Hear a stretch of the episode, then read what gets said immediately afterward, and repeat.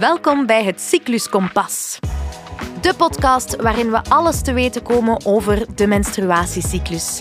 Ik ben Line, jullie host voor de komende zes afleveringen. En samen met Morgan, auteur van het Cyclus Kompas en bezielster van Good Woman, laat ik mij onderdompelen in de wereld van onze vrouwelijke hormonen. Wil je graag intuïtiever in het leven staan en betere beslissingen nemen? Ontdek dan samen met ons de kracht van je cyclus. Dit alles uit de overtuiging dat iedereen het verdient om zich elke dag van de maand goed te voelen. Veel luisterplezier. Welkom bij aflevering 5 van het Cyclus Kompas, de podcast. Pijn tijdens menstruatie, tijdens het vrije, tijdens plassen, tijdens een grote boodschap doen. Het is voor heel veel vrouwen herkenbaar. Maar liefst 90% van de vrouwen ervaart klachten rond menstruatie. En het zorgwekkende daaraan is, is dat we er vooral mee blijven rondlopen. En dat is dan weer niet helemaal abnormaal, want 31% van, uh, van de vrouwen krijgt van hun arts te horen dat klachten erbij horen. Dat je er nu maar gewoon mee moet leren leven. Maar hoort pijn nu echt wel bij vrouw zijn? Ik vraag het mij af en ik klop vandaag aan bij uw porters, vroedvrouw en postpartum expert, en Colette Peters, osteopaat en expert op het gebied van endometriose, onvruchtbaarheid en gynaecologische en obstetrische klachten. Welkom bij aflevering 5 en welkom, lieve dames. Dag Line, dag Eve. Hallo. fijn dat jullie hier zijn. Dank u om de tijd te nemen. Uh, zijn jullie al een beetje geland? Ja hoor. Zeker. Super. Uh, misschien kort even duiden, want dat lijkt me niet onbelangrijk. In deze aflevering spreken wij heel vaak over vrouwen. Maar deze klachten kunnen ook van toepassing zijn op transmannen, op non-binaire personen. Zijn er nog personen die ik eventjes moet uh, duiden? Wel, we proberen zoveel mogelijk te praten over personen en patiënten, inderdaad, om heel inclusief te zijn, zeer genderinclusief. Maar soms vergeten we het wel in ons gesprek ja. en benoemen we het inderdaad als vrouwelijk. Maar het is heel genderinclusief. Super. We willen absoluut niemand uitsluiten uh, of niemand hiermee kwetsen. Uwe, laten we beginnen bij jou. Jij bent vroedvrouw en uh, je focust u vooral op seksualiteit na de bevalling. Waar startte eigenlijk um, uw interesse in dit vakgebied? Um, het vroedvrouw of de vroedvrouwerij heeft eigenlijk altijd wel in mij gezeten. Mm -hmm. um, en waar het dan in die seksualiteit over gaat, denk ik dat het eigen moederschap mij enorm daarin gesterkt heeft als uh, zorgverlener. Um, ik heb zelf heel veel pijn gehad na mijn bevalling, mm -hmm. vaginaal, bij het vrije. Um, en dat heeft een stukje wakker gemaakt in mij. Um, omdat ik heel hard heb gemerkt dat er heel veel enerzijds taboe nog rond heerste. En dat er eigenlijk heel weinig over gesproken werd, toekoer. Ook vrouwen onderling, patiënten. Ik merkte dat wanneer ik als zorgverlener in de eerste lijn bij mijn mama's thuis kwam, dat dat iets was waar ik heel makkelijk over sprak, maar waar dat heel slecht antwoord of heel onduidelijk antwoord op kwam, terwijl ik eigenlijk heel goed kon aanvoelen dat er wel klachten waren, mm -hmm. of dat er toch zeker iets veranderd was. Wat daarom niet altijd abnormaal hoeft te zijn. Het is wel heel belangrijk dat we dat gesprek open houden. Um, en ja, ik, uh, het is mij de afgelopen twee jaar enorm opgevallen uh, dat we zelden in een maatschappij geleefd hebben die zo open spreekt over seksualiteit, mm -hmm. maar dat er ook zelden eigenlijk zo weinig tot in de kern over seksualiteit gepraat is en over wat we eigenlijk ons echt zou moeten bezighouden, wat we echt graag willen, waar wij pijn over hebben, waar wij vragen over hebben. Er is heel veel seks in de media, maar er is eigenlijk weinig inhoudelijk enerzijds correct ja. en relevant. En verbinding. Ja, oh, wauw. En ja. die communicatie is daar super belangrijk in. Hè. Ja. Ik besef ook heel goed um, dat het niet is omdat ik daar zo makkelijk over praat als zorgverlener, wat wel een hele krachtige kan zijn, maar dat dat daarom ook evident is voor veel andere mensen. En dat is echt niet zo.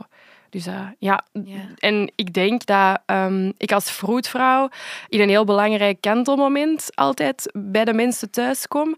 Um, dus dat ik daar eigenlijk ook wel een zorgverlener bij uitstek voor kan zijn, dat ik daar een belangrijke rol in kan opnemen. En die rol paste mij wel. Dus ja, ja vond ik dat heel fijn.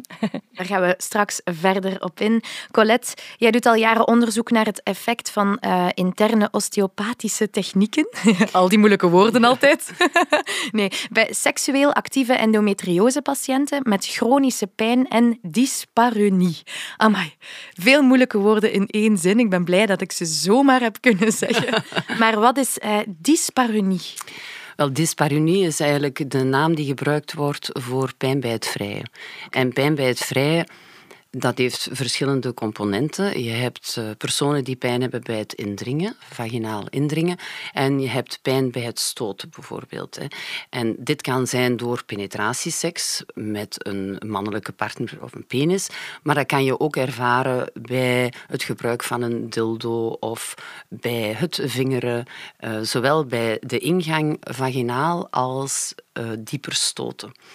Wat we ook wel merken is dat er patiënten pijn hebben bij een orgasme of na seksualiteit pijn hebben in de onderbuik of uh, in de rug door het mechanische aspect van het stoten op structuren die eigenlijk niet goed bewegelijk zijn in het lichaam en dus niet elastisch en veerkrachtig meebewegen bij seks. Dat verstaat men onder dyspareunia. Oké. En jij als osteopaat, want eigenlijk zou ik eerst kunnen vragen hoe kom je in godsnaam bij hm. die onderwerpen terecht als osteopaten? Wel, eigenlijk is dat allemaal heel organisch gegroeid. Als ik uh, zeven jaar was, dan kende ik heel het uh, kleine bekken van man en vrouw, reproductie, seksualiteit. Ik kende dat eigenlijk allemaal aan. Van thuis uit uh, werd ik daarin voorgelicht met boeken en zo. En dat had enorm veel interesse. Um, als ik zelf zwanger was en bevallen ben, had ik ook nadien heel veel klachten. Dus ik spreek over 26 jaar geleden en niemand begreep mijn klachten. En zo ben ik daar stilletjes aan ingerold om inwendige vaginaal en anale technieken ook toe te passen, naast externe technieken. En zo heb ik gemerkt dat we bij zwangeren en bij moeilijk postnataal herstel, wat enorm geminimaliseerd wordt in onze maatschappij, dat we daar een heel groot verschil in kunnen maken. En zo ben ik dan terechtgekomen, heel organisch, bij vrouwen of personen bij pijnwijdvrije, dyspareunia, en waar dat dan blijkbaar dikwijls een andere pathologie achter zit, zoals endometriose of chlamydia-infectie die daar gebeurd is, of grote vleesbomen, of na uh, bevallingen. En zo is het heel organisch gegroeid. Grote vleesbomen. Ja. Wat Myomen, hè, dat zijn eigenlijk uh, is een weefsel dat groeit op of in de baarmoeder, waardoor een baarmoeder veel zwaarder en stugger wordt, veel meer bloedingen geeft. En zo heb je eigenlijk tal van aandoeningen, ja. gynaecologisch, maar ook darmproblemen, want dat zit ook in de buik en in dat kleine bekken, zoals diverticulitis, colitis ulcerosa's, kroonpatiënten. Dus het is helemaal niet alleen een gynaecologische problematiek, maar het kan gaan over alle structuren die in onze buik, kleine bekken zitten, waar ik dan heel specifiek naar op zoek ga. Waarom hebben jullie bepaalde klachten? Wauw, amai. En... Um heb je misschien de afgelopen jaren ook gemerkt dat er veel meer vrouwen met chronische pijn bij jou terechtkomen? Ja, absoluut. Uh, wij zien heel veel chronische pijn bij personen. En dit is eigenlijk ook, denk ik, gegroeid omdat we daar gekender in zijn geworden in onze praktijk, omdat we daar zoveel positieve resultaten hadden door inwendige behandelingen te doen. En chronische pijn is zeer complex. En is vaak ook nog niet zo gekend en wordt heel erg geminimaliseerd bij bepaalde klachten. Meestal vrouwenlichamen met klachten die gelinkt zijn aan seksualiteit, bevallingen en bepaalde pathologieën. Ja. Ja, want in deze aflevering pleiten we natuurlijk voor het feit dat de vrouwen uh, of personen niet moeten blijven rondlopen met pijn en pijn lijden. Maar is het dan zo dat uh, menstruatie of menstrueren geen pijn mag doen? Er is je hebt pijn en pijn natuurlijk. Hè. Ja. Ehm, ik denk dat wanneer dat we aanvoelen van oh, mijn menstruatie komt eraan, zo een licht zeurend iets, dat kan perfect normaal zijn. Het wordt problematisch wanneer dat we echt vrouwen, en, en die zijn er zoveel, meisjes die van school thuis moeten blijven, twee dagen moeten plat liggen. Um, ik heb op een bepaald moment mijn allereerste menstruaties, ik viel elke maand uh, één keer flauw op school. Ja. Um, dat waren bloedingen. Dat was niet een tampon allee, per vijf uur, maar dat was een tampon per twintig minuten die gevuld werd. Dat gaat over... Dat is, dat is, dat is kei, kei, kei veel. Dat is niet oké. Okay. Um, en natuurlijk, elke vrouw kan en mag daarin anders zijn. Maar het is heel belangrijk, denk ik wel, om aan te voelen dat wanneer dat je buikgevoel... Hè, Um, en ook je gezond verstand zegt van dit is echt wel, wel veel, ja. dat dat ook mag gevolgd worden. Ik kom eigenlijk een beetje uit een generatie waarin wanneer wij die klachten formuleerden en ook mijn moeder zo'n beetje wel ongerust werd, de huisarts zei, oh ja, ja, het hoort er een beetje bij, weet je wat, ik zal een pil voorschrijven. Maar ik was veertien. Dus wanneer dat we zo'n dingen gaan gebruiken en inzetten om eigenlijk klachten voor een menstruele cyclus die totaal niet normaal verloopt, ja, dan zit er al iets haaks. Hè. Dan zijn we eigenlijk al pleistertjes aan het gebruiken voor een wonde die gaat blijven bloeden. Mhm. Dat is ook zo mooi wat Colette in de praktijk allee, brengt die gaat eh, altijd uit van goed, ik ga hier gewoon kijken wat hier met jou aan de hand is. Mhm. En daar gaan wij iets proberen aan te doen. Mhm. Dat is ook de reden waarom dat wij ons heel erg proberen te richten naar adolescenten. Adolescenten worden nog veel meer geminimaliseerd. En heel veel problematieken, zoals u eigenlijk zegt, beginnen bij de eerste menarche, de eerste maandstonden dus, en de hormonale veranderingen. En dan wordt er gezegd van ja, je hebt geen zin in sport of je wilt thuis blijven. En dat wordt denk ik nog meer geminimaliseerd dan bij volwassen personen. En daarom dat we ons ook willen richten om veel vroeger tot bepaalde diagnoses te komen, dat we veel vroeger kunnen ingrijpen en dat die personen, die jonge mensen, ook veel meer worden begrepen. En gehoord. En gehoord. En herkend in een problematiek. Ja, want het zal snel zijn dat je, ja, je moet naar school of je kunt niet thuis blijven. Absoluut, of, absoluut. Ja, en ik herinner mij ook nog heel goed, in mijn opleiding tot vroedvrouw kregen wij les van um, een endometriose-specialist uit Leuven, professor Poppe heette die. En um, ik, ik, ik herinner mij nog heel goed dat die toen zo, uh, de symptomen van endometriose opzomde. En die pleitte toen voor een preventieve laparoscopie, gynaecologisch dan, hè, voor alle vrouwen die met meer dan twee van die klachten tot bij hem kwamen. Dat zijn zo die typische klachten van heel overmatig bloedverlies, pijn bij stoelgang maken, pijn bij het vrije, zo, hè, dat lijstje dat we vast straks nog overlopen. En die zei, eigenlijk zou gewoon per definitie iedereen een keer een kijkoperatie moeten krijgen. Het zou ons op de lange termijn veel meer kosten als maatschappij naar fertiliteit en, en dat soort dingen allemaal. Um, allemaal allee, opleveren. En ik weet dat ik toen daar super hard van schrok, want ik dacht, ga nu iedereen gewoon een kijkoperatie geven? Maar ondertussen weten we al zoveel en eigenlijk denk ik, hè, misschien is dat niet eens een slecht idee. Ja, maar omdat we dus meer en meer inzichten krijgen in bepaalde problematieken, zoals endometriose, dat is zo'n danige complexe pathologie. En we krijgen dus inderdaad meer en meer inzichten elke dag. En de beeldvorming en de onderzoeken zijn ook veel verbeterd. Dus we kunnen eigenlijk al heel wat dingen zien op echo of een MRI. En in sommige uh, gevallen is een operatie dan ook helemaal niet nodig, afhankelijk van hoe ernstig zijn de klachten, hoeveel beïnvloedt het uw kwaliteit of leven en is er ook nog eens een fertiliteitsproblematiek.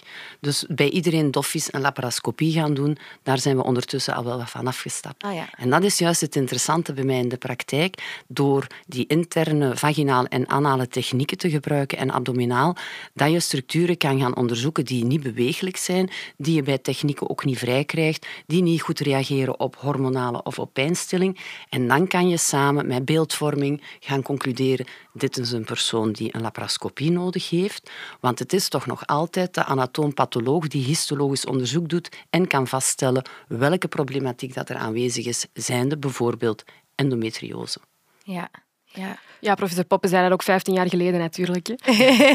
Intussen is er gelukkig inderdaad al, al veel meer uh, om die diagnose te kunnen stellen. Hè? Ja, ja, we zijn hier ook maar hè, met drie personen. Wij, wij zijn geen uh, allesweters. Hè. We gaan op onderzoek uit. Want dat is eigenlijk het volgende dat ik wil vragen ook. Hoe komt dat dat we daar nog zo weinig over weten, over die vrouwelijke gezondheid? Ja, het begint dan met één, dat heel veel personen zelf eigenlijk niet goed beseffen dat er een probleem aanwezig is omdat wij in een maatschappij leven waar dingen ook worden geminimaliseerd. Hè. Als je thuis zegt, mama, ik heb heel veel pijn met mijn maandstonden en mama zegt, ja, ik heb dat ook, dat is normaal, dan ga je niet direct denken dat er een probleem is. Dus personen, patiënten zelf gaan vaak ook vrij laattijdig aan de bel trekken van hier klopt iets niet. Als dan degene naar wie zij zich toe richten niet luistert, het minimaliseert of geen inzicht heeft in die problemen of in die klachten, dan kunnen zij ook geen diagnose krijgen. En geen diagnose is geen juiste behandeling. Ja, en, en in de opleidingen dan bijvoorbeeld, uwe, jullie hebben dan opleidingen gevolgd, komt er nog te weinig aan bod? Oh ja, absoluut. Ja, en ook bovendien um, is dan heel veel afhankelijk van wie uw opleider is en welke, allee, welke belangen uw opleidingshoofden allee, hechten aan dat soort dingen. Hè. Mm Ik, om het, dat, dat gaat dan echt over de vroedvrouwerij. Ik zeg ook altijd, ik ben echt opgeleid om een ziekenhuisvroedvrouw te worden. Als ik niet zelf bijvoorbeeld op buitenlandse stage was geweest naar Amsterdam, waar de eerste lijn op een heel andere manier is uitgebouwd rond verloskunde, had ik nooit de vroedvrouw geworden met de visie die ik vandaag nu heb. Mhm. Ehm, dus allee, de wetenschap staat niet stil en we, we, moeten er ook een beetje vrede mee nemen, denk ik, dat we altijd een klein beetje achter de feiten aan het aanlopen zijn. Mhm. Maar dat wil daarom niet zeggen dat we niet beter worden en niet meer gaan weten. Hè. Ehm, dus ik denk dat endometriose um, en subfertiliteit of infertiliteit court is iets waar dat inderdaad wel wat meer aandacht naar mag gaan. Omdat we, ja, de cijfers die we nu hebben, gaat er maar vanuit dat dat ook een onderschatting is. Hè. Um, dat gaat nooit echt representatief zijn voor hoeveel mensen daar inderdaad gebukt onder gaan. Maar ja, nog meer waarschijnlijk. Sowieso, ja, ja, ja, absoluut. Ook om wat Colette net zegt, van, ja goed, het hangt er heel hard vanaf tegen wie, wie is de eerste die je gaat inlichten over je problemen en hoe reageert die persoon. En dat zal al heel veel maken voor de rest van je verloop. Als dat aan uw moeder is, die dat inderdaad uit een generatie komt van doorploeteren en we moeten en, en, en het zal wel en het hoort erbij ja, dan zei op al een beetje aan het... Ja, het zal wel. Dus je zei al aan het wachten om effectief een stap te zetten naar een huisarts. En zo gaat iets sneeuwballen ook heel snel. Hè? Waardoor dat op het moment dat je bij zorgverleners terechtkomt, dat vaak al dweilen met een kraan open is. En nog meer pathologieën daarin verstrengeld zijn geraakt. Dus ja... Het grote probleem denk ik ook dat veel van die aandoeningen zich presenteren in functionele klachten. Bijvoorbeeld staarbeenpijn bij het zitten, bekkenpijnen, een opgeblazen buik. Ehm, als de zorgverlener die symptomen niet herkent als een waaier van bijvoorbeeld een endometriosepatiënt, dan loopt het daar al mis. En omdat je heel veel van die klachten, pijn is subjectief. Hè, en veel van die klachten kan je ook niet objectiveren met beeldvorming. En dan loopt het mis. En ik denk dat dat ook een heel belangrijke component is in de moeilijkheid van het vinden van klachten bij personen met eigenlijk van geboorte uh, vrouwelijk geslacht. Ja. ja, want je zegt zelf pijn is uh, subjectief, maar je hebt natuurlijk ook mentale pijnen. Absoluut. Die daar waarschijnlijk ook bij horen. Ja, ja, ja. Dus we merken ook bij deze patiënten dat er heel veel patiënten zijn met angsten, met vermoeidheid, met depressie, met brain fog. Uh, en het is normaal als je heel lang geminimaliseerd wordt of pijn hebt die zelfs jouw omgeving niet begrijpt, jouw partner niet begrijpt, die je eigenlijk amper zelf begrijpt, dat je daar effect op hebt op je mentale gezondheid. Ja, ja. Laten we even inzoomen op uwe. Um, je hebt zelf de, de diagnose gekregen van endometriose. Hoe kwam dat voor u binnen? Kunt je ons even kort... Oh, dat was eigenlijk gewoon een groot aha-moment en eindelijk. Ah ja, oké. At that point, ik ben beginnen menstrueren op mijn uh, 12, allee, in een vakantie van 12 naar 13 jaar. En dat was direct um, allee, heel stevig op. Ik was ook direct heel erg regelmatig. En zoals ik juist al zei, dat was met flauwvallen, pijn, bloedverlies, echt waanzin. En dan ben ik eigenlijk um, rond mijn 15, 16 in een straatje beland van heel veel darmklachten. Um, dat bloeden dat bleef trouwens nog altijd goed duren. Um, ik had ondertussen was ik al twee keer veranderd van hormonale anticonceptie. Heel dat verhaal heeft eigenlijk een hoogtepunt bereikt op het moment dat ik dacht van ik ben vroedvrouw, ik wil eigenlijk gewoon stoppen met al die hormonale rommel. Um, en dat ging goed totdat dat heel slecht ging. Ik doorbraakbloedingen kreeg. Ik werkte toen in een ziekenhuis. Ik had een heel goed contact met een vrouwelijke radiologe. En op een bepaald moment begin ik door te bloeden in zo'n wit pakje. Heerlijk. En ik denk, dat klopt niet. Ik moet helemaal mijn regels nog niet krijgen. Schaamte. Ja, wat, ik, en ik ben nu niet zo heel makkelijk van de wijs gebracht, maar ik dacht vooral, deze klopt hier gewoon helemaal niet. Allee, en mijn collega's zeiden heel vriendelijk, u gaat op uw gemak even een ander pakje halen, frist u even op. Um, hier zijn tampons, neemt dat mee. Oké, ik ga naar beneden, tampon, terug naar boven. En voordat ik boven was, hong mijn broek alweer terug vol bloed.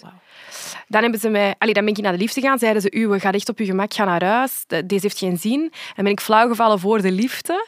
Heeft er gelukkig net een collega van Spoed die met een brancard uit de liften kwam. What are the odds? Wij echt opgeschept, letterlijk. Goed, jij gaat mee naar Spoed. Dan zijn er diagnoses gevolgd. Eerst dachten ze dat ik een buitenbaarmoederlijke zwangerschap had. Dan had ik een PID, dus een pelvic inflammatory disease. Dat wouden ze er graag op labelen. Dat is zo'n beetje een vage term voor er zal wel iets ontstoken zijn. We gaan u antibiotica mhm. geven.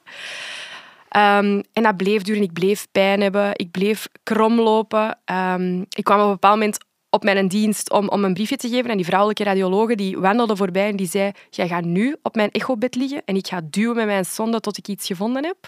Die heeft mij dan veel pijn gedaan, maar die heeft uiteindelijk heel veel weefsel dat er niet hoorde te zijn zien zitten rond mijn blaas. En heeft uh, toen de gynaecoloog van Wacht gebeld, want het was, ik herinner mij nog heel goed, het was... Um, op uh, dus het was 16 augustus, want 15 augustus is in Antwerpen uh, een feestdag. Moederdag. Ja, ja.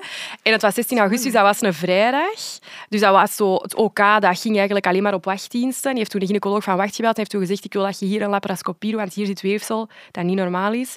Ze mij diezelfde, een uur later lag ik op de operatietafel en uh, de volgende dag wist ik dat het endometrioseweefsel was. Um, dus ja, maar moeten nagaan. Ik heb verschillende diagnoses gekregen. Hè. Ik heb uh, prikkelbare darmsyndroom gekregen, verschillende ontstekingen. Um, dan prikkelbare darm- en lactoseintolerantie die gediagnosticeerd is geweest. Ik heb dan die PID, buitenbaarmoederlijke zwangerschap. Het is van alles geweest. En het was pas op het moment dat endometriose viel, dat ik echt dacht, ja, natuurlijk.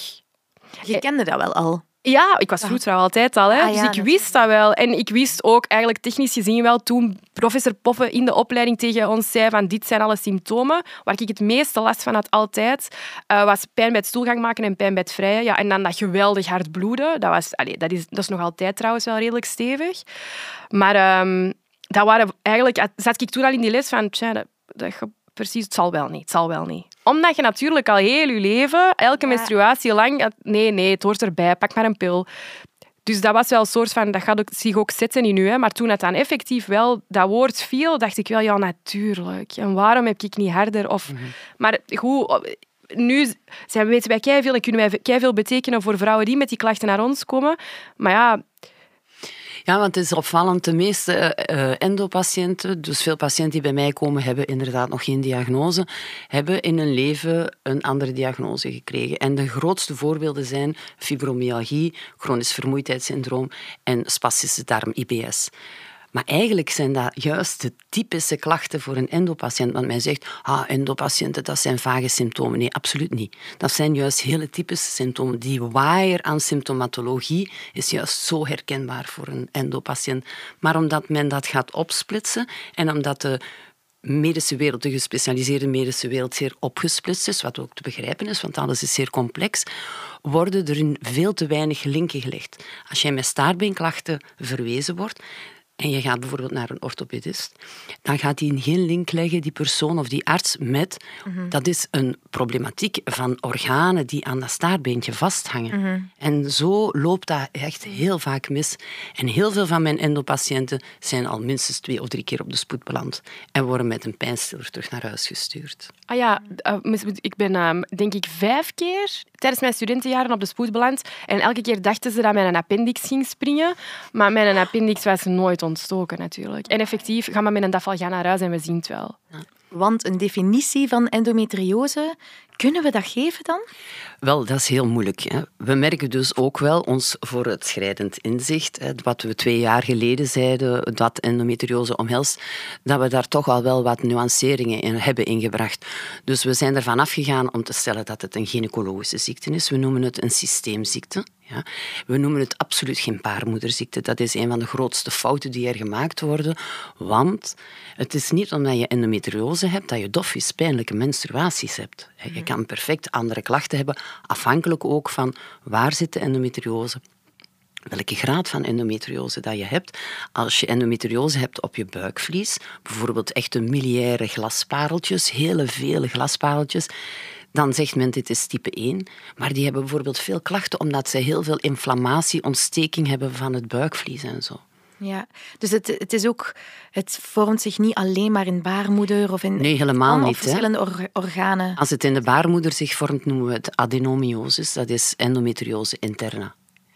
Het komt in de buikholte voor, wij, het komt in de borstholte voor.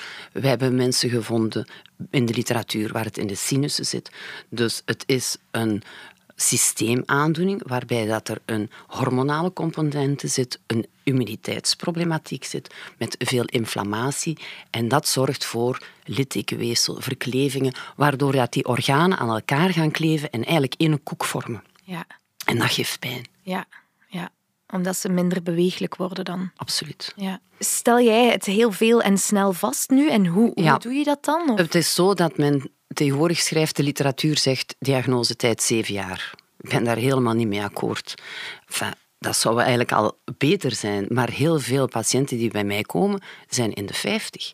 Met gigantisch veel klachten. Mhm. Als je 20 jaar niet meer op je staartbeentje kan zitten, dan klopt er iets niet. Mhm. En daar zit dus bijvoorbeeld oude, gefibroseerde endometriose die niet meer actief is. Maar het is niet omdat je niet meer hormonaal actief bent dat de schade die in dat kleine bekken zit, dat dat weg is. Mhm. En is het altijd chronisch? Is het voor heel uw leven, Uwe? Ik ga even voor mezelf spreken. Ehm, ik, um, ik ben uiteindelijk twee keer natuurlijk zwanger geworden. Mhm. Vlak na de ingreep, vlak nadat ik in mijn baarmoeder proper was. Um, wij zijn eerst gestart met allemaal hormonenrommel, omdat onze kinderwens toch... Wij hadden een kinderwens, maar dat was niet voor nu nu. Uiteindelijk ging ik heel slecht op al die hormonen. Ik werd daar heel neerslachtig van, dus we hebben allemaal buiten gegooid. En we zien wel. En na zes maanden was ik zwanger van onze dochter. Um, ik heb dan ervoor gekozen, heel bewust, uh, om heel lang borstvoeding te geven. Ik ben uh, gestopt met borstvoeding geven en nog voor eigenlijk mijn eerste menstruatie daar was, dus al wel een eerste ijsprong, dat was eigenlijk al raak van ons tweede kindje. En dan heb ik ook meer dan 2,5 jaar borstvoeding gegeven. Ik ben dan op gynaecologische controle geweest, omdat ik echt geen hormonen meer wilde nemen. Um, en mijn gynaecoloog heeft gekeken ook waar, de vorige, waar vorige keer veel weefsel, endometrioseweefsel en zo zat. En alles was eigenlijk echt helemaal oké. Mijn Douglas-holte blijft mega gevoelig. Dus dat gaat wel echt een ding zijn. Mhm. Dat, en blijven. Wat is een Douglas-holte? Sorry, doe alsjeblieft. Ja, ja, nee, want zij gaat dat ook manipuleren. Dat is inderdaad, als er in de Douglasruimte, dat is een plooi. Dat is eigenlijk het buikvlies dat tussen de achterzijde van de baarmoeder en de voorzijde van de endeldarm. En die zorgt ervoor dat die organen mooi kunnen glijden. Als er stoelgang passeert, moet die baarmoeder mooi naar voren bewegen. En eh, endometriose, dat is een voorkeursplaats om endometriose te ontwikkelen. En dan kan men spreken van geoblitereerde Douglasruimte. Dus die plooi die gaat helemaal samenplakken, waardoor dat je klachten krijgt bij het stoelgang maken, bij het diep stoten, bij het vrijen. Ehm, als je gaat zitten, waardoor dat je staartbeenklachten krijgt. Dus die Douglasruimte geeft heel veel klachten. En dat is juist dat dat we kunnen gaan rekken en stretchen. En vooral dan met anale technieken, omdat je heel hoog in het kleine bekken kan gaan. Wauw, en dat is wat jij doet? Dat is onder andere wat ik doe. Dus dat zal, daar zal ik vast nog wel eens along the way voor bij Colette moeten passeren. maar voor nu um, ben ik super oké ik ga nog altijd wel ruim bloedverlies hebben. En ik zal iets meer klachten hebben dan wat we misschien graag zouden hebben. Maar het is leefbaar. En ik hoef geen hormonale anticonceptie te nemen. En ik heb ook wel de afspraak met de gynaecoloog, die nu weet natuurlijk waar dat mijn um, grenzen daarin liggen. En um, dat wanneer het erger wordt, dat we onmiddellijk gaan kijken van oké, okay, moeten we weer iets anders doen? Moeten we toch overstappen op andere therapieën?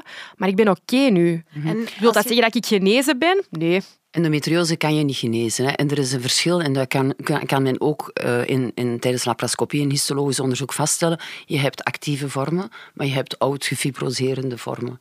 En als je een actieve vorm hebt, dan is het uh, waarschijnlijker dat je terug opnieuw kan gaan ontwikkelen en um, daarom dat men probeert met hormonale anticonceptie of met pijnstelling daarop in te werken. Maar omdat endometriose ook een hormonaal disbalans heeft, gaan veel patiënten daar heel moeilijk op reageren en voelen ze zich dan eigenlijk nog slechter.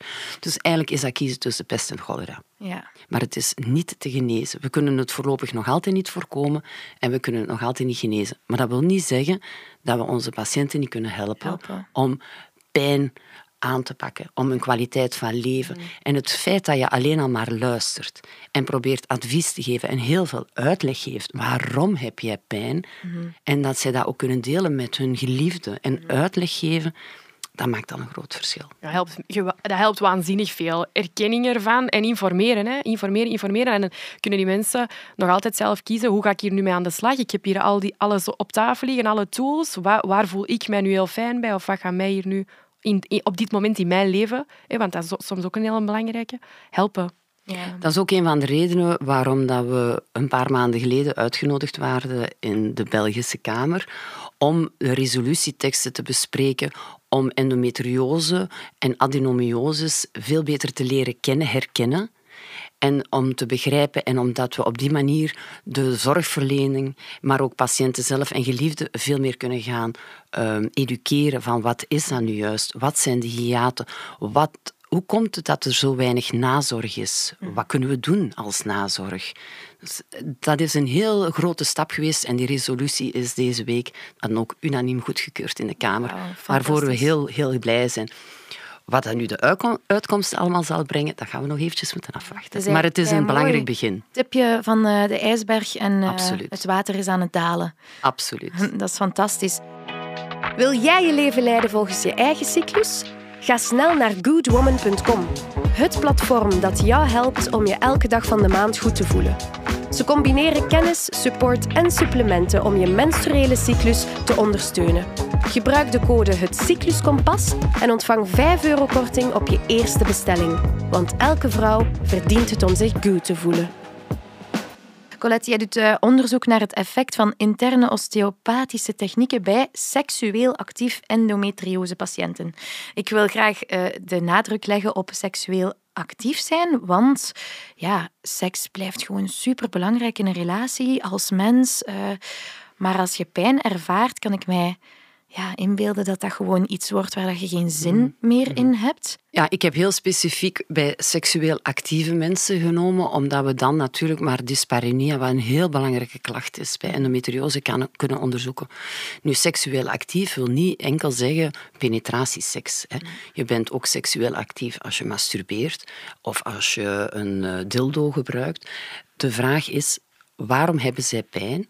En om dat te evalueren hebben we natuurlijk mensen gekozen die seksueel actief zijn en bijvoorbeeld niet iemand van 13 jaar. Om te bewijzen dat door technieken inwendig en in de buik en zo, door daar terug beweeglijkheid en veerkracht in te brengen en niet gewoon een, betonnen baksteen die daar zit, dat je dus een invloed kan hebben bij pijnbedvrij dat vermindert. Door stretch van de bekkenbodem, niet opspannen, maar stretchen en door diepe technieken om die organen terug beweeglijk te maken. Onze embryologie is zeer complex. Moesten die organen niet beweeglijk moeten zijn, ja, dan was dat gemakkelijk. Hè? Een paar bakstenen in de buik en klaar. Dat buikvlies heeft een reden dat alles glijdt. En dat wordt net aangetast bij endo, maar ook door ja. ontstekingsziekten, PhD, chlamydia's enzovoort, darmpathologie. Dus er zitten wel meer oorzaken achter pijn bij het vrije. Ja, want we horen nu heel vaak in de media endometriose, wat superbelangrijk is. Absoluut, maar er zijn natuurlijk andere hormonale aandoeningen die misschien dezelfde klachten uh, uh, hebben. Dat hoeft daarom niet een hormonale aandoening. Niet elke pathologie is een hormonale aandoening. Okay. Er zitten ertussen, uiteraard. Ja. En u, ben jij mhm. daar ook mee bezig met pijn bij de patiënten en hoe doe jij dat dan? En... Um, mijn job zit er vooral in, vind ik, in dat te herkennen, dat open te trekken en het te bespreken. En dat niet te gaan bagatelliseren, wat we heel vaak doen. Hè. Ehm, dus wat we nu weten is, een vrouw bevalt, die hoort zich zes weken braaf te houden en dan uh, mag die terug beginnen vrijen. We weten intussen dat maar 11 tot 16 procent van de medische zorgverleners waar die mensen op zes weken controle dan bij terechtkomen, effectief gaan spreken over mogelijke klachten, veranderingen in hun seksualiteit. Dat is kei weinig. En nog maar uh, eh, 13% van de mensen, dus van de patiënten, de vrouwen die bevallen zijn, um, gaan dat bespreken met hun zorgverlener. Mhm. Dat zijn cijfers, dat is, dat is echt om te huilen, letterlijk. Ja. Kaka, pipi en seksissues bloed. Al van dat blijft aan en dat blijft een taboe. Ja, terwijl dat, dat gewoon een deel is van ons lichaam. En we doen het allemaal. Voilà. Iedereen, elke dag, meerdere It's what got the baby in the first place. Dus ik denk dat dat wel echt ja, superbelangrijk. Ja, ja, ja, echt absurd eigenlijk. Um, en dus die cijfers bevestigden wat ik wel aanvoelde als ik kwam bij, bij, mijn, bij mijn koppels en mijn teams en uh, die pasgeboren kindjes. Um, en absoluut, we gaan daar niet onnozel over doen. In heel veel van de gevallen passeert er natuurlijk vaginaal een kind. Hè.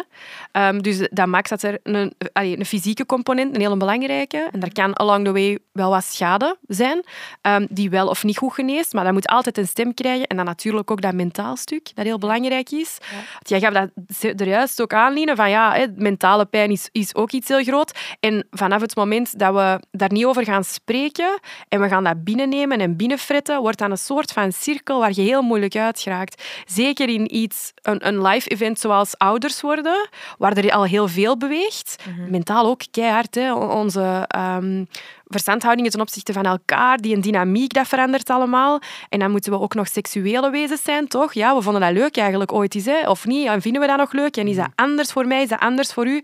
Dat is superbelangrijk. Dus ja, dat is een van mijn grootste stokpaardjes. En ik denk ook, zo het feit dat je moederschap en seksualiteit in één zin wilt plaatsen, dat vinden we heel lastig nog vandaag in de maatschappij. Zeker als dat gaat over jonge kinderen, in die tropenjaren bijvoorbeeld. Um, en ik heb daar gewoon wat mee gehad en ik wil heel graag aan dat taboe rammelen omdat we trouwens zien ook uit onderzoek dat wanneer dat we een vrouw zich sensueel en seksueel optimaal kan voelen, dat dat onmiddellijk ten goede komt in het ouderschap. Ja, en ook uh, omdat die onderwerpen zo taboe zijn, mhm. is het denk ik heel belangrijk dat de zorgverlener, wie dat dan op dat moment ook is, heel bewust die vragen stelt. Mhm. Want anders wordt daar niet over gesproken. Mhm, bewust aan de patiënt vragen of alles oké is, of iets heel pijn specifiek, doet. Of, ja. ja benoemen. Want ik vind dat nu, dat is iets heel persoonlijk. Wie weet moeten we het eruit knippen. Maar ik ben bevallen van een zoontje. Proficiat. Um, dank u wel. Um, en, en de verandering mhm. in orgasme Ah ja. Is gigantisch. Mhm. Echt heel groot. Maar voor mij is dat echt... Ik, ben, ik rouw daar ook wel echt een beetje om. Dat snap ik. Ja. Daar heeft, meestal ligt daar toch een of andere oorzaak achter. Hè? Dat kan zijn omdat je mentaal je minder kan ontspannen, omdat er een heel lief babytje een beetje verder ligt en begint te huilen. Maar heel vaak is het ook omdat er tijdens de bevalling of tijdens de zwangerschap uh, bepaalde structuren, beweeglijkheid, uh, mobiliteit, littekenweefsel, uh, verzakkingen. En dat het ervoor zorgt dat jij uh, je minder kan ontspannen of dat er wat meer pijn is. Uh, dus ik denk dat dat heel veel componenten heeft. En meestal, als daar geen echte pathologie achter zit, evolueert dat ook wel terug met de tijd. Ah ja, en raden dan aan om, om het te gaan onderzoeken wel? Ja. Het kan ook hormonaal zijn, hè? Oh. Absoluut, ja. Wauw, maar interessant. nu zijn we natuurlijk over mij bezig. Maar uh, dat komt een beetje wel, uh, omdat we het over orgasme hebben, uh, de mythe van de vaginale orgasme. Wil ik het nog even over hebben? Let's take it away. Bestaat het? Nee. Een vaginaal orgasme bestaat niet. Fysiologisch, anatomisch klopt dit niet. Dit is een uitvinding van Freud, voor ons allemaal nog eens wat meer te frustreren. Dat was nog Freud. Freud heeft gesproken over het vaginale orgasme. en de G-spot. De G-spot bestaat anatomisch niet. Dat is eigenlijk tegen de uretra, de urineleider, waar dat men prikkelt. En bij elke persoon is dat anders, waar dat je het meest uh, door getriggerd wordt en, en seksueel opgewonden door wordt. Er is maar één orgasme, dat is het clitoriale orgasme. En gelukkig, gelukkig, want ik doseer dat eigenlijk al 25 jaar, ja, ik val dus altijd op die taboe-onderwerpen. Um, gelukkig zien we nu meer en meer dat er toch een duidelijke kennis wordt weergegeven wat de clitoris is. Dat is een groot zwelorgaan. Embryologisch ontstaan wij uit hetzelfde systeem, hè? meisje en jongen. Het is maar de aanwezigheid van een testikel bij een embryo die testosteron aanmaakt, die ervoor zorgt dat je verder ontwikkelt naar het mannelijke geslacht, waar dat er dan ook al wel wat fouten op kunnen gebeuren. Ja, dus eigenlijk het clitoriale orgasme en de kennis van de clitoris, hoe dat dan nu juist uh, anatomisch werkt, is zo belangrijk. Er is niks zo frustrerends als personen moeten denken dat ze een orgasme moeten krijgen van een loutere penetratie zonder stimulatie van de clitoris. En daardoor zijn er zoveel frustraties. Is er ook heel veel gefake in seksualiteit. Dus we moeten beginnen met anatomisch. Hoe ziet de clitoris eruit? Wat is het juiste naam en het ontstaan van een orgasme? Niet vaginaal, Freud, geen G-spot. Enkel clitoriale orgasmes bestaan. Hoe dat je een orgasme mentaal beleeft, dat is iets heel anders. En hoe dat je dat wil benoemen, dat staat er helemaal los van. Mhm. Maar het moet wel eerst juist benoemd worden. Oké, mooi. Wil je nog iets uh, toevoegen, omdat je aan het knikken waart, Uwe? Uh, nee, nee, nee. Um, ik krijg daar kei veel vragen over. Ik doe uh, op uh, Instagram um, elke week een, een spreekuur op zaterdag, een online spreekuur. En sinds Breek de Week, dat is het andere concept dat ik ook heb op Instagram, zitten er heel veel mannen die meevolgen. Die hebben mm -hmm. natuurlijk heel erg veel vragen over dat vaginaal orgasme. En eigenlijk vooral heel veel vragen over het squirten bij vrouwen. Um, dus dat is iets dat wel heel populair is en heel vaak terugkomt, omdat dat zo wat een heilige graal bij de mannen lijkt te zijn of zo. Ja, ja, maar die willen dat allemaal bereiken, terwijl ik zeg, ja, laat het los, hè. Wat je ziet in porno, die hele... Dat, dat, allee, dat is niet hoe seks werkt. Sowieso is, is porno niet hoe seks werkt, maar um, dat blijft wel zo'n idee-fix. Dus dat blijft zoiets dat zich wel in stand blijft houden, waardoor dat heel veel vrouwen ah, uwe, dat lukt niet bij mij. Hoe komt dat? Dan zeg je, ja, uw lijf, uw hoofd, dat is iets helemaal anders dan dat dat bij mij is, bijvoorbeeld. En als jij aangeeft dat jij vaginaal tot een soort drukte hoogtepunt kunt komen, noem het dan zo. Maar laat ons inderdaad wel heel duidelijk een clitoraal orgasme allee, differentiëren van wat er gebeurt als jij vaginaal gepenetreerd wordt. Denk dat dat heel belangrijk is. Ik wil nou eens terugkomen op dat squirten. Hè. Het squirten is eigenlijk bij prostaattissue, dat bij vrouwen ook vaginaal aanwezig kan zijn. Bij de ene vrouw vrouwelijk lichaam meer aan, uh, uitgebreid dan bij het andere. En het is eigenlijk dat prostaatissue dat bij de mannen in het mannelijk lichaam vocht produceert. Dat zou de reden zijn dat sommige vrouwen, sommige, kunnen squirten. Heel vaak is het ah, gewoon door het triggeren tegen een blaas die gevuld is, dat dat urineverlies is. Maar vindt je partner dat nu heel geweldig en, en, Go for it. doe dat dan maar. Maar een orgasme hoeft er totaal niet gelinkt te zijn aan het squirten aan zich. En als je squirt, is dat ook geen clitoriaal orgasme. Ja, en het is vooral geen must. We moeten er niet naar op zoek gaan. Nee, En dat is echt door de porno ja, gekomen. Want vroeger, als wij jong waren, squirten, we hebben daar nooit over Natuurlijk, ik kwam vanuit de tijd van het boekje op het bovenste schap in de winkel met de zwarte vierkantjes boven de borsten en whatever. Dus ik kom al van een hele andere tijd. En dan mocht je daar niet in kijken of zo? Dan mochten we niet in kijken. En squirten, my god, tegen dat ik daar ooit van gehoord had, was ik al een pakje ouder. maar... Um, je gaf mooi de link, dank u wel daarvoor, uh, uw partners en mannen. Het is mhm. ook heel belangrijk om hun mee te nemen in dit verhaal. Want ik kan mij ook wel inbeelden met, um, dat, dat partners niet graag of willen voorkomen dat de persoon waarmee dat zij betrekking hebben, dat zij pijn heeft. Dus hoe kunnen we koppels eigenlijk, hoe kunnen die daar samen aan werken? Nou, gewoon, de communicatie blijft echt de allerbelangrijkste schakel daarin hoor. En, Tussen hun twee. Ja, ja, maar en ook in die zorgverlener, als ik zo'n gesprek opentrek, dat begint meestal alleen, want ik ga die vrouw nakijken, hè, eh, of alle hechtingen, eender wat er het probleem is, bloedverlies. Uh, maar daarna gaan we dat gesprek wel gewoon, waar iedereen bij is, verder zetten. Um, ik denk dat dan een hele... Allee, dat is dat is gewoon kei cruciaal om, om samen dat verhaal aan te gaan. Want anders gaat dat ook uh, zeg het, dat vicieuze cirkeltje blijven. Mhm. Want die, emotie, die mentale component dat daarbij zit van oh, eh, ik heb pijn en ik heb eigenlijk geen goesting, want mijn libido is nog ver zoek en ik geef nog borstvoeding, mijn borsten gaan lekken en oh, maar ik zal wel, want hij zit te wachten en het is zo sneu voor hem, ik moet het hem gunnen. Hij snapt hoort je het. Iemand anders. En daar ligt dan een partner naast. We zullen het in dit geval een man nemen. Hè. Een partner naast die zoiets heeft van oh, ik wil er echt geen pijn doen. Is er al wel klaar mhm. voor? Ik weet het niet. Het hoeft voor mij niet. Hè. Ik kan allee, Terwijl, ah ja, maar ze wil precies wel. En waar zijn we eigenlijk dan nog mee bezig? Hè? En dat is vooral heel erg spijtig. Terwijl seks is zoveel meer dan alleen die penetratieseks. Ik zeg ook altijd van, ja, maar vult dat gewoon opnieuw in voor elkaar. Zeg gewoon van, oké, we gaan nu samen in bed liggen, uh, naakt desnoods, en we zien wel. Mhm. als, ik het fijn vind, als ik het niet fijn vind. En dan, alstublieft, mannetjes, glijmiddel. Ja, absoluut. Glijmiddel, glijmiddel, glijmiddel, glijmiddel, Het juiste glijmiddel. Vraag dat aan mij. Zijn er fouten? Maar ja, voor elke toepassing of elke problematiek moet je gewoon iets anders hebben. Mijn lievelings in postpartum is keihard siliconenglijmiddel. Silic uh, glijmiddel op waterbasis ga in een postpartum, zeker bij een borstvoedende moeder, heel weinig doen. Dat gaat uiteindelijk hydrateren, indringen na twee stoten en je hebt er niks meer aan. Dus je zit te kullen met constant heel veel waterbasis glijmiddel gewoon gedoe. Siliconenglijmiddel, je hebt daar veel meer, veel, het juiste siliconenglijmiddel. Hè. Je hebt daar veel minder van nodig. Daar ligt een mooi filmpje en dat gaat blijven glijden. Ja. Nu, pijn bij het vrij probeer ik in de praktijk echt heel goed uit te leggen waarom dat, dat komt. En daarvoor nodig ik partners uit. Met, met corona is dat een beetje moeilijker verlopen. Om samen uit te leggen waarom heeft iemand pijn in die casus dan uw partner. Um, En door die uitleg, en dat hebben we, heb ik geprobeerd in de Kamer ook heel duidelijk duidelijk uit te leggen waarom is er pijn. En als je dat goed begrijpt, dan pas kan je ook gaan zoeken naar alternatieven in die seksbeleving. En zoals u zegt, onze seksualiteit in onze westerse wereld dan, of in heel de wereld, is enorm gericht op mannelijke seks, op penetratieseks. Mhm. Terwijl dat wij eigenlijk penetratie niet nodig hebben om dus tot een clitoriaal orgasme te komen. Maar dat wil niet zeggen dat we dat zelf niet fijn vinden van een penetratieseks te hebben, omdat dat ook een extra binding geeft. Maar het uitleggen, en ik gebruik daar het anatomische 3D-model om te tonen, kijk, als je daar tegen stoot, of je daar, als je daar geknipt of gescheurd bent en je hebt daar zware littekenweefselvorming, dat zijn allemaal dingen die kunnen zorgen voor pijn bij het vrijen. Van fantastisch. Echt, ik leer hier uh, elke dag bij.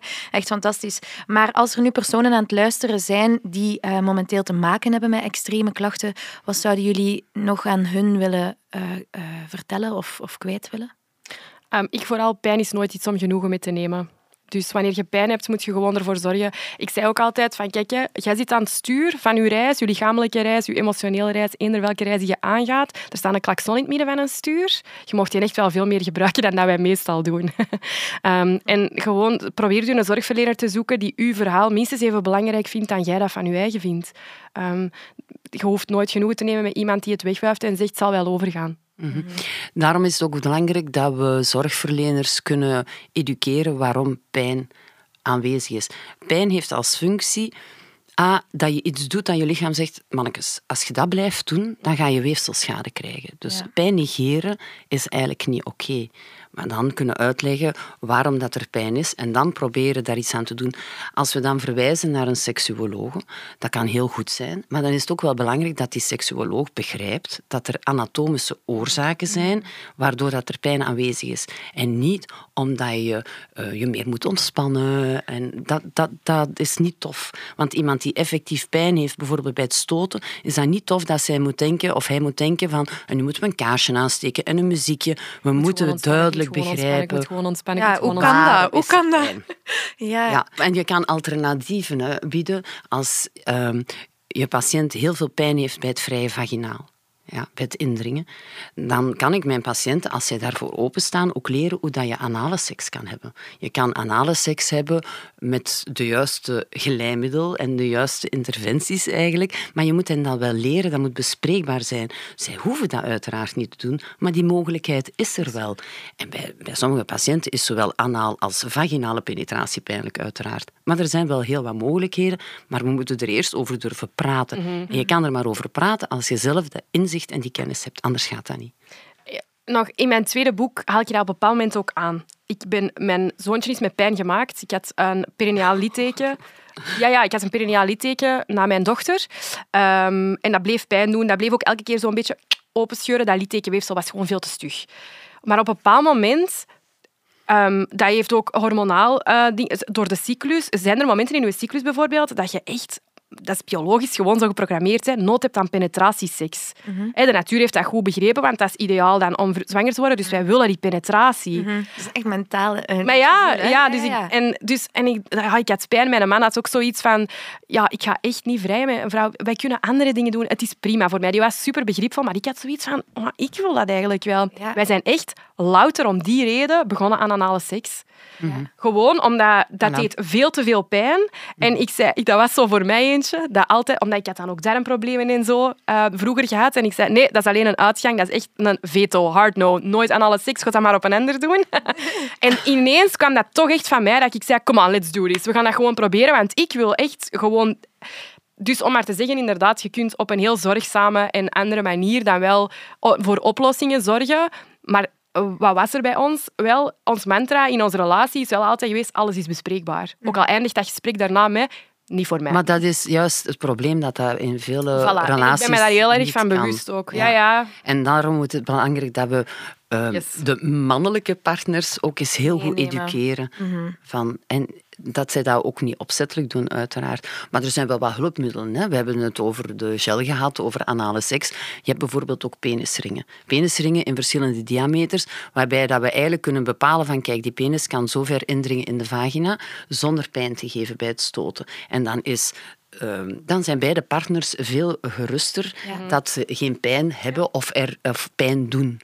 Ja, dus een soort controlemiddeltje. Tot, ja, tot dat is iets heel verder. gemakkelijk en goedkoop. Mooie grens. Maar er moet wel iemand jou dat eens vertellen, want anders ken je dat niet. Exact. Maar fantastisch. Laten we concluderen dat pijn er eigenlijk niet, of toch extreme pijn er niet bij hoort.